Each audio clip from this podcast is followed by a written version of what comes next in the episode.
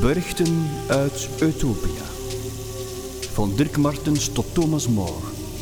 Van 1516 tot 2016.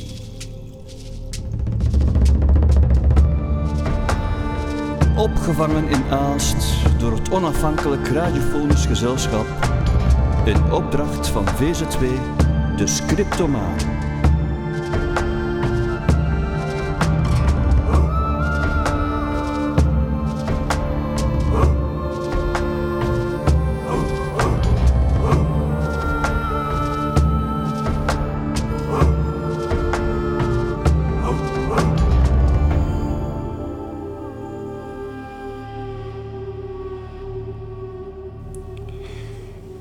Vijfhonderd jaar geleden rolde er van de drukpersen van Dirk Martens in Leuven, Dirk Martens was eigenlijk een drukker uit Aalst, een boek van Thomas More over een vreemd en onbekend eiland dat Utopia heette.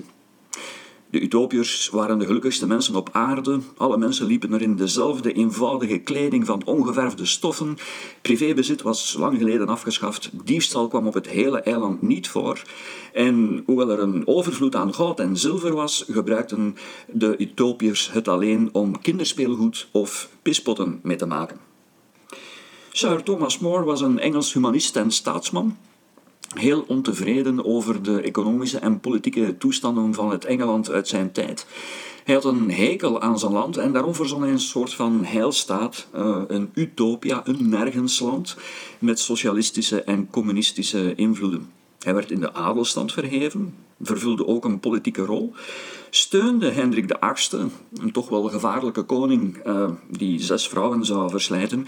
Hij steunde hem tijdens zijn regeerperiode altijd, tot op een gegeven moment hij ontslag nam, omdat hij het niet langer eens kon zijn met een besluit van Hendrik VIII.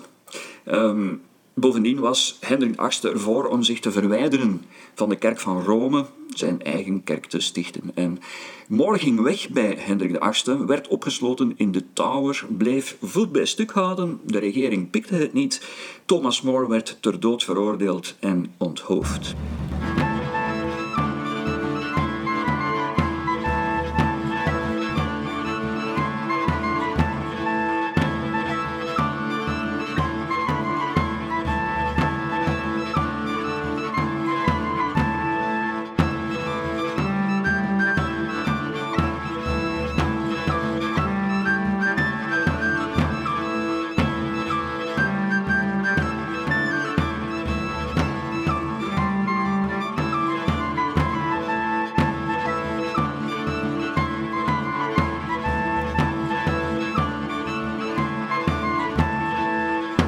Utopia bestaat eigenlijk uit twee boeken. Het is geschreven in dialoogvorm tussen de auteur Thomas More en een Raphaël Hitlodaius, een denkbeeldige reiziger die vele vreemde landen heeft bezocht. Het eerste boek is een kritiek. Het beschrijft het Engelse leven aan het begin van de 16e eeuw, waarin tirannie en corruptie welig tieren. De kern van alle kwaad is uh, privé-landbezit. Dat leidt tot uitbuiting door grootgrondbezitters. In het tweede boek wordt een tegenovergestelde wereld uitgebeeld. Die van een ideaal denkbeeldig eiland waar overheersing en luxe zijn afgeschaft, uh, er geen criminaliteit bestaat, privélandbezit ook niet. More schetst in feite alle ernstige mistoestanden van zijn tijd en hij zoekt naar een oplossing, op een manier trouwens die zijn tijdgenoten uh, ja, heel ver vooruit was. Uh, Utopia is een ideaal beeld. Zijn utopiërs kunnen ook niet in een alledaagse wereld leven.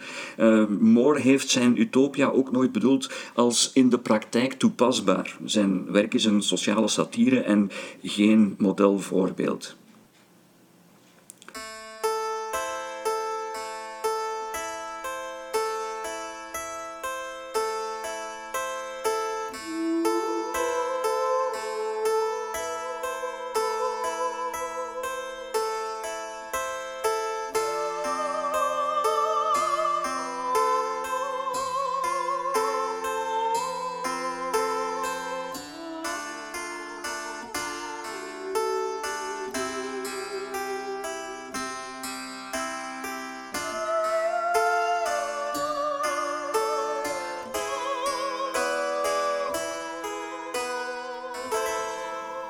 Thomas More vat zijn boek Utopia als volgt samen.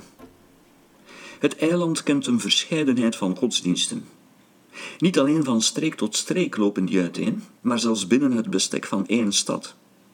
Er zijn utopiërs die de zon, anderen die de maan of eender planeten als godheid aanbidden. Er zijn er ook die een mens uit oude tijden, iemand die uitzonderlijk goed of uitzonderlijk beroemd is geweest, als een godheid vereren, zelfs wel als de hoogste god. Maar de grote meerderheid is daar veel te verstandig voor en gelooft aan geen van deze goden, maar aan één goddelijk wezen, verborgen, eeuwig, onmetelijk, ondoorgrondelijk, dat op een wijze die boven het menselijk begrip gaat, de ganse wereld doorwoont.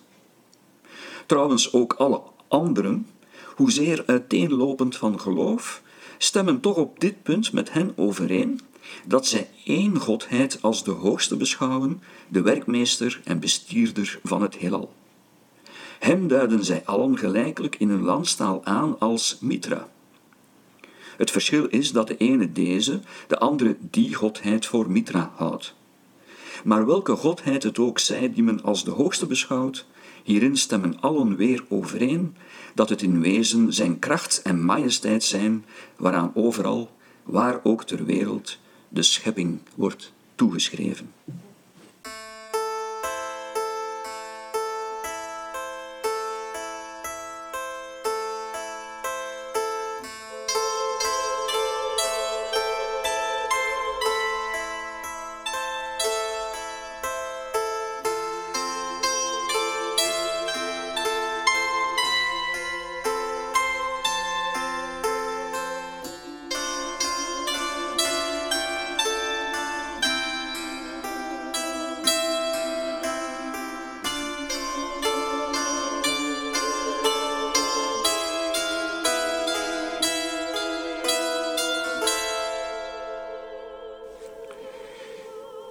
Fragment uit Utopia dat handelt over de manier waarop zieken en stervenden er verzorgd worden.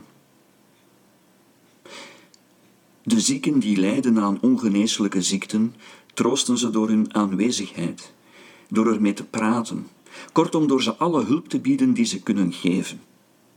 Soms echter is de ziekte niet alleen ongeneeslijk, maar veroorzaakt ze ook onophoudelijk lijden en angst. Als de priesters en de magistraten dan vaststellen dat de zieke niet in staat is nog enige plicht te vervullen en door zijn eigen dood te overleven tot last en hindernis is voor anderen en voor zichzelf een bron van lijden, dan zullen ze hem ertoe aansporen zich niet langer vast te klampen aan dit aftakelend en pijnlijk bestaan. Als hij beseft dat zijn leven niets meer is dan kwelling, zeggen ze hem dat hij er niet tegenop moet zien te sterven maar eerder hoopvol naar de dood kan uitzien en dat hij zichzelf mag bevrijden uit dit leven als uit een gevangenis of een oord van kwelling, of zich door anderen eruit kan laten bevrijden. Op deze wijze, zo zeggen ze, zal hij verstandig handelen. Door zijn dood zal hij niets goeds verliezen, maar wel een einde stellen aan zijn lijden. En omdat hij hierin de raad van de priesters zal volgen, dat wil zeggen van degenen die Gods wil uitleggen, zal hij handelen als een godvruchtig en deugdzaam mens. Degenen die op deze wijze overreed worden, stappen vrijwillig uit het leven door niet meer te eten, of worden tijdens hun slaap geholpen zonder enige doodsstrijd. Degenen echter die niet wensen te sterven, worden niet onder druk gezet en worden verder met dezelfde zorg en aandacht begeleid.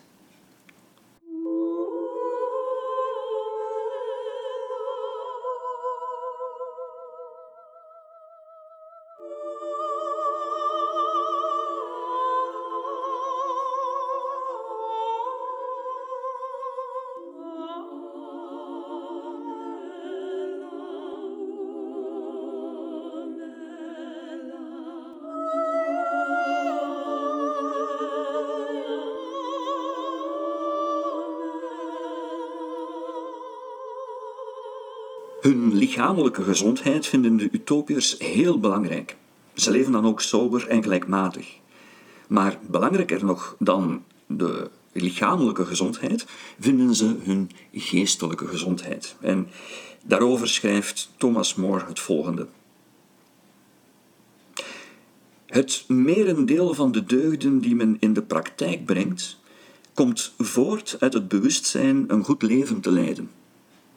De genoegens van eten en drinken en wat daar zo verder bij komt, die zijn niet op zichzelf verwerpelijk, zeggen zij, maar men moet ze alleen zoeken ter wille van de gezondheid. Stellig zijn er wel mensen die menen dat in dit soort van genoegens het hoogste geluk te vinden is, maar die zullen dan moeten toegeven dat de ideaalstaat pas is bereikt als het hele leven zal opgaan in honger, dorst, jeuk, eten, drinken, krabben en wrijven.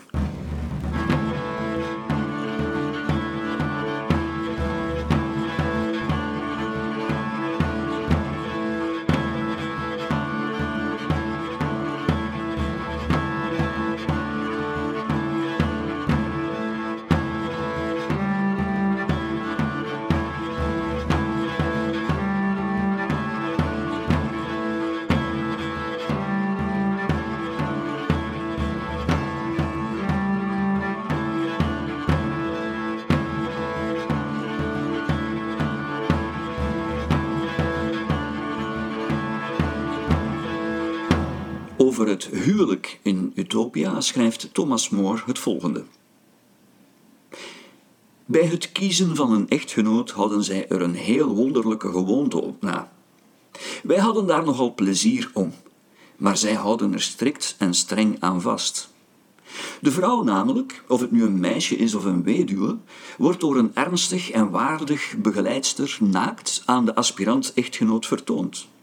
En omgekeerd stelt een man van goede reputatie de huwelijkspartner naakt aan het meisje voor.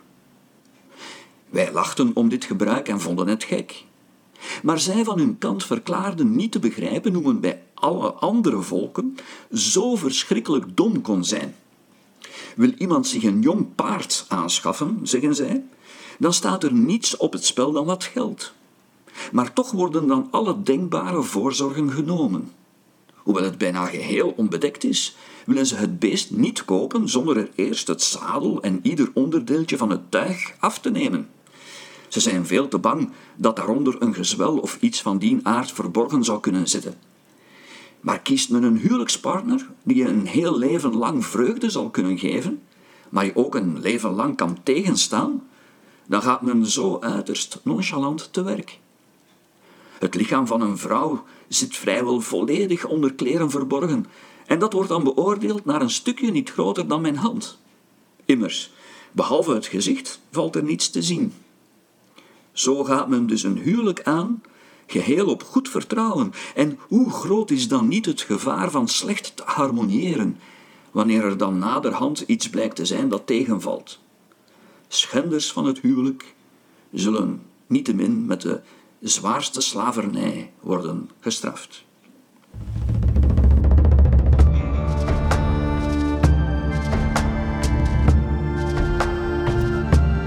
U luisterde naar Patrick Bernau, die vertelde over en voorlas uit de Utopia van Thomas More, met muziek van Nami.